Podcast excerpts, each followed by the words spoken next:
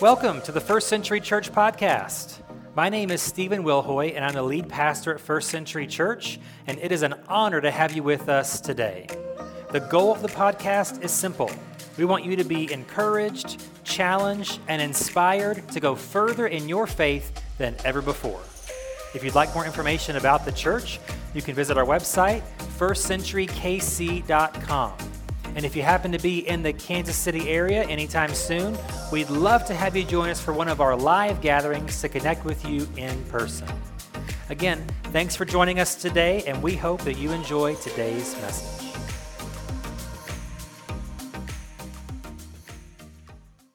Well, let's get into this this week's message. I will just say this before I get started. It is nice not to be talking to a camera today.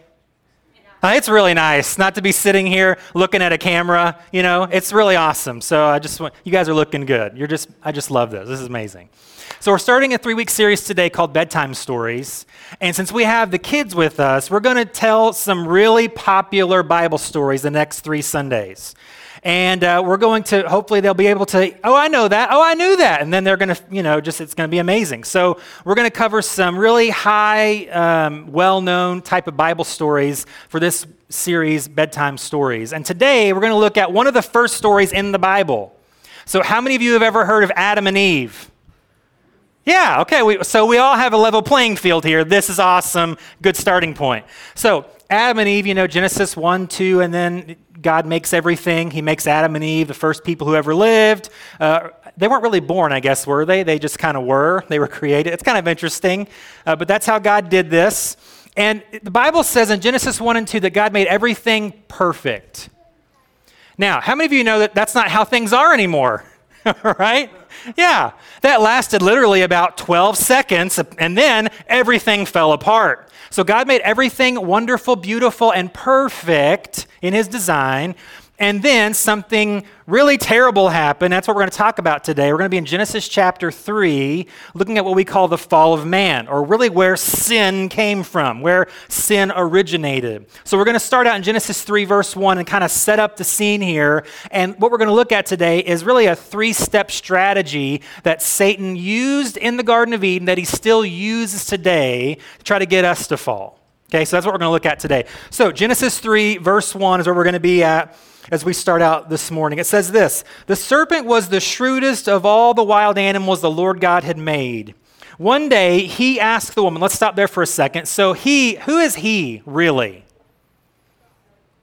It's a serpent, but who is it really? A snake. Yeah, Satan. That's why serpent starts with the letter S. Did you know that? That's not really why I just made that up. Anyway, yeah. In the, in the Hebrew, no, no, no, I'm just kidding. So one day he asked the woman, this is Satan speaking to, to Eve, Did God really say you must not eat the fruit from any of the trees in the garden? Of course we may eat fruit from the trees in the garden, the woman replied. It's only the fruit from the tree in the middle of the garden that we are not allowed to eat. Who knows what tree that is? What is that tree called? Any kids know?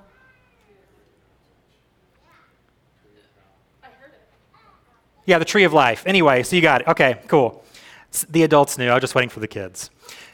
So the tree of life is the one they can't eat from, right? So here's what happens God said, You must not eat it or even touch it. If you do, you will die. You won't die.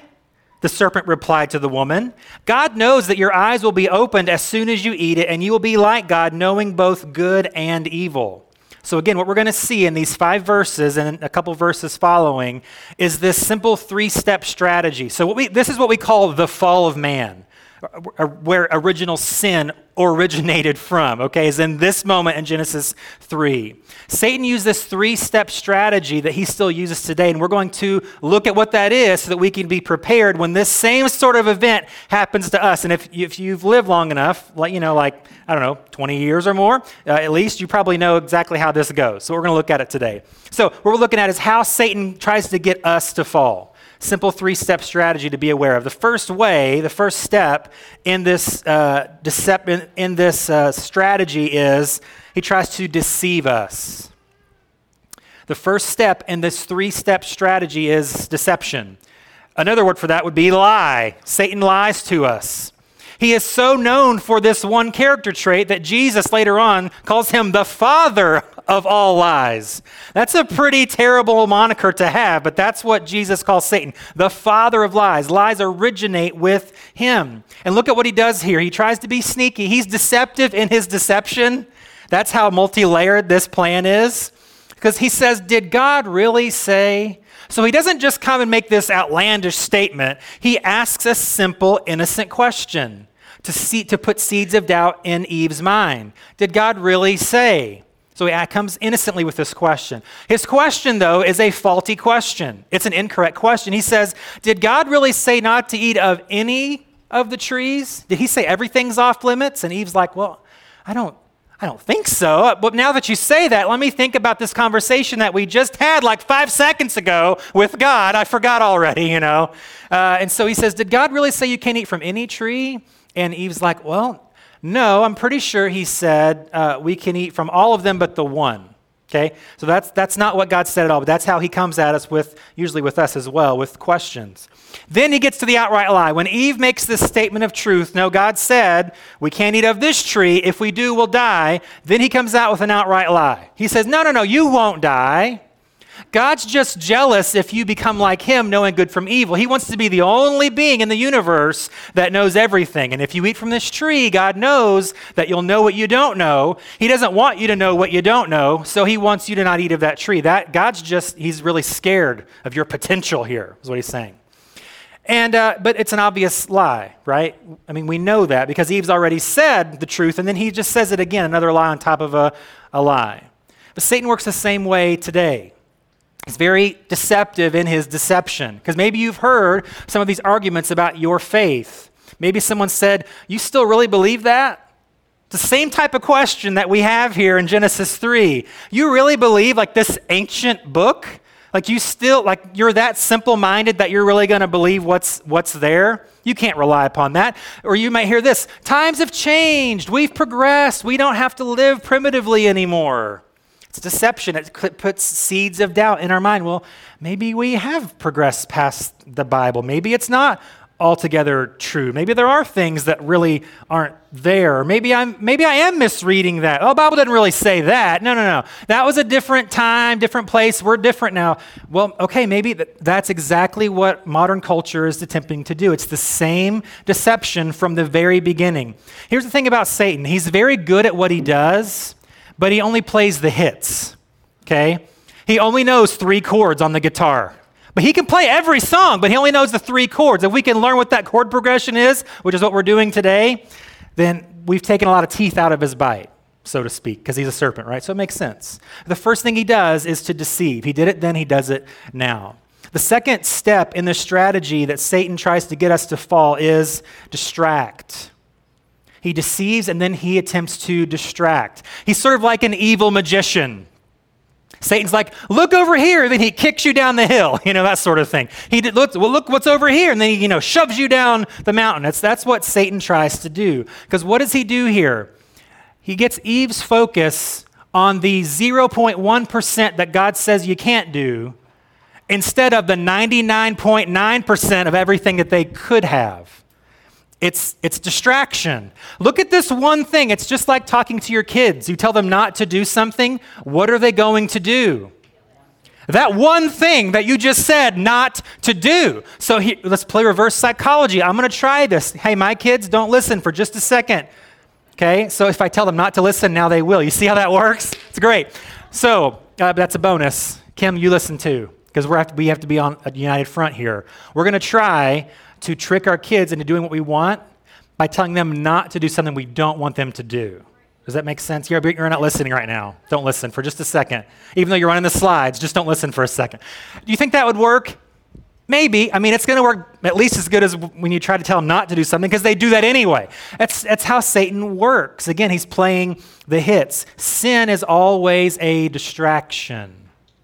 Always. Because we have so much freedom in Christ to live you know, that's what Paul says. We have so much freedom here, but what Satan does is he gets us focused on the 0.1% of things, really, that God's like, don't do that. And here's the thing it's not just because God says so. Okay, parents, I try I probably use that line a couple times. I really try not to, but sometimes that's just all you got. You know, it's either me doing that or uh, you know, what something terrible. Anyway, so I'm really used to talking to a camera, guys. This is intimidating today. Not really. Not re- okay. So it's just I'm, I'm getting distracted, is what I'm doing. Satan's working right now because he's distracting me from what I'm trying to say. No. So uh, anyway, so we have so much freedom in Christ to live, and yet what Satan does is, hey, what about that one thing? Well, it's, it's sinful. I know, but wouldn't that be great if you could do that? Wouldn't that be so much fun if God would let you do that? Or he'll, you know, then he'll put the two things together. He'll distract you into this one thing and then lie about, it. well, God won't really care if you do that. Well, yeah, he will. He's already said he would. No, he really won't. It's okay. It's what, whatever. He puts these two things together. Satan is very sneaky in that he deceives and then he distracts to get us to fall. It's the same thing that happened in the garden. It's the same thing that happens today. To get our mind off of what we can do and onto what we can't do, and then lie about it, right? That's what Satan does. Then there's a third step that is maybe the worst of all, and it's the one that we see very clearly in, in, our world right now. The third step of this Satan's strategy to get us to fall is divide, division. So, Satan, if you notice, he came to Eve and talked to her alone, right? He divided the couple. They've been together all this time. It's just the two of them. And then the first thing he does in this deception and in this uh, distraction is division because Satan knew that they're going to be more vulnerable to his strategy when they're separated, when they're isolated. Division is part of his strategy. Let's look at verse 6, Genesis 3, verse 6. So it says, The woman was convinced. She saw that the tree was beautiful and its fruit looked delicious, and she wanted the wisdom it would give her. So she took some of the fruit and ate it. Then she gave some to her husband who was with her and he ate it too. I always loved that part because it lets you know she wasn't like off doing something different, doing something on her own. They're pretty much there together, and still Satan used division to get between them, to corner her, to get her to fall. Division is part of this strategy. And this divide and conquer strategy worked, didn't it? Because she ate of the fruit. She gave in to this temptation because she was isolated. She didn't have Adam to say, wait, wait, wait. No, God did say this. He didn't, she didn't have a backup here. Had no accountability, had no reminder, had no tap on the shoulder. She's on her own. She's isolated. She's been divided. And then it worked on the other side too, because now husbands buckle up. Adam had someone to blame for his problem.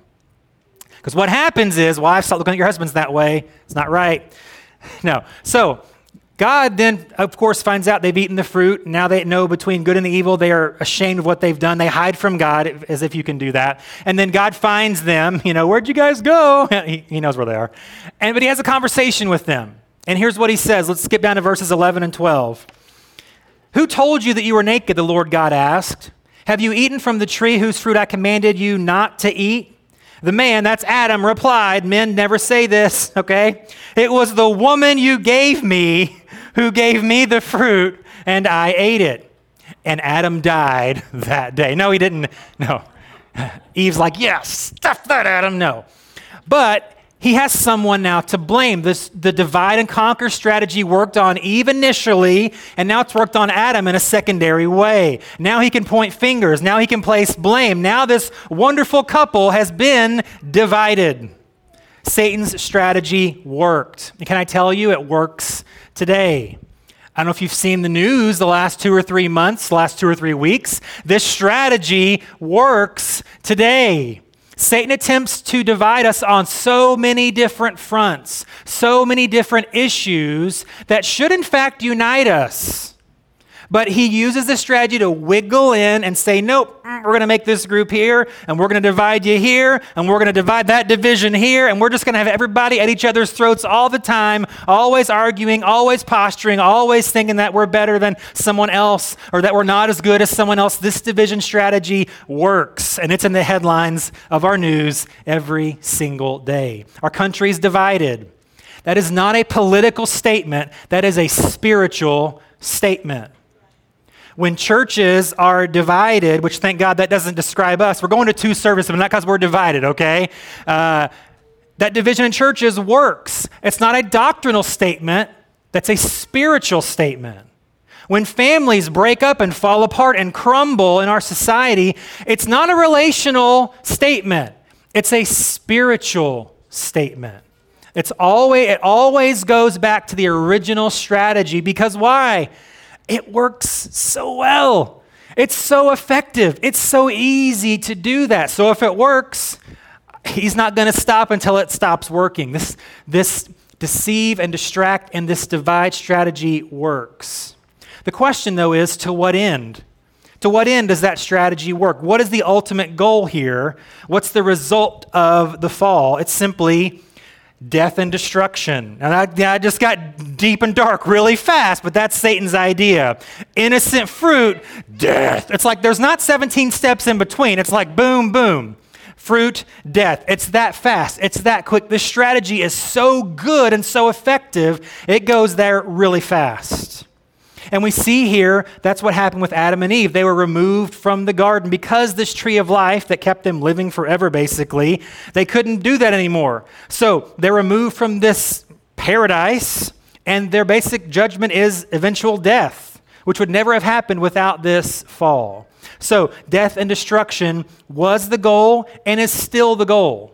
Here's what Jesus says in John 10, verse 10. He says, The thief's purpose is to steal and kill and destroy. My purpose is to give them a rich and satisfying life.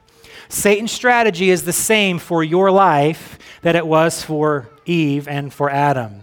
He means to destroy your life. Every area of your life, he wants to decimate. Every relationship, he wants to ruin. Everything that happens to you, he wants it to crumble and fall. And that's in the life now. And then ultimately, what he wants is separation from God, isolation from God. That's his ultimate goal. And he's really, again, he's very good at what he does.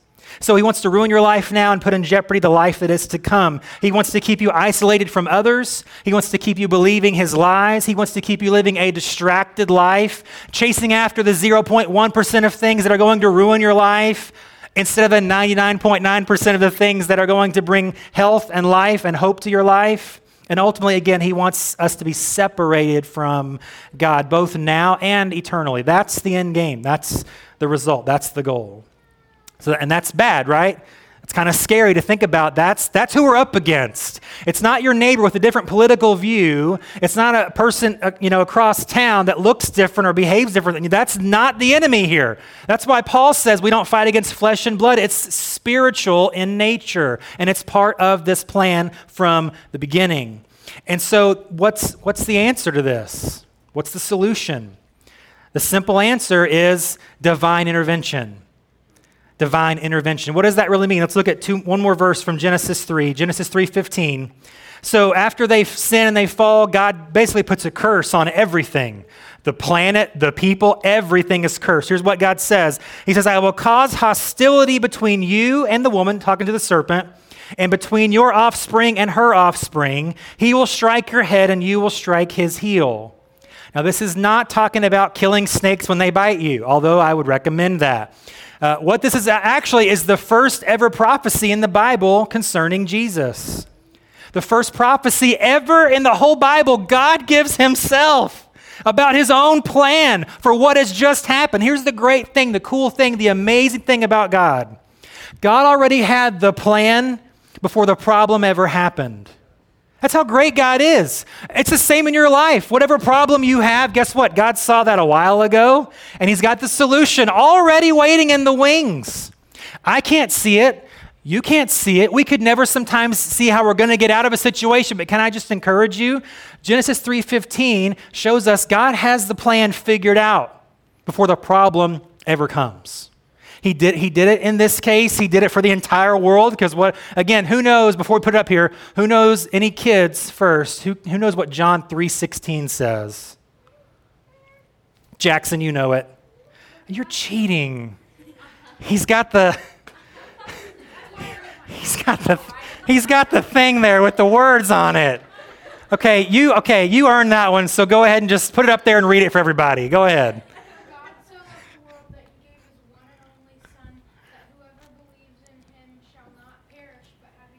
Nice job. Way to go, Jackson. All right. Public school. Teacher dad did a great job the last two months of the f- of fifth grade. All right. Um, so, again, the result of the fall is death and destruction. That's the end game. It, for, for Satan, it is a zero sum game. It's all or nothing for him. But then the result that God had was even, it was immeasurably better. He said, I'm going to send my own son, my eternal second person of who I am, uh, down to earth to fix all this. And he's going to do it. And that's exactly what happened. So Jesus took our sin on the cross. He took your sin on the cross upon himself. Even though he never, scripture says, never committed a sin, he took it upon himself for us. That's pretty amazing. And then he rose from the dead, which is equally, it's impossible to even fathom that happened, but it did. It's a historically recorded fact. Uh, multiple eyewitnesses saw the result of that moment on Easter Sunday 2,000 years ago. And he reconnects us to God. He gives us newness of life that Satan means to take from us. Jesus gives it to us the, the separation from God that Satan tries to pull, pull us away through sin, through the fall, Jesus reconnects us to God through himself. He is the glue that holds everything in the universe together.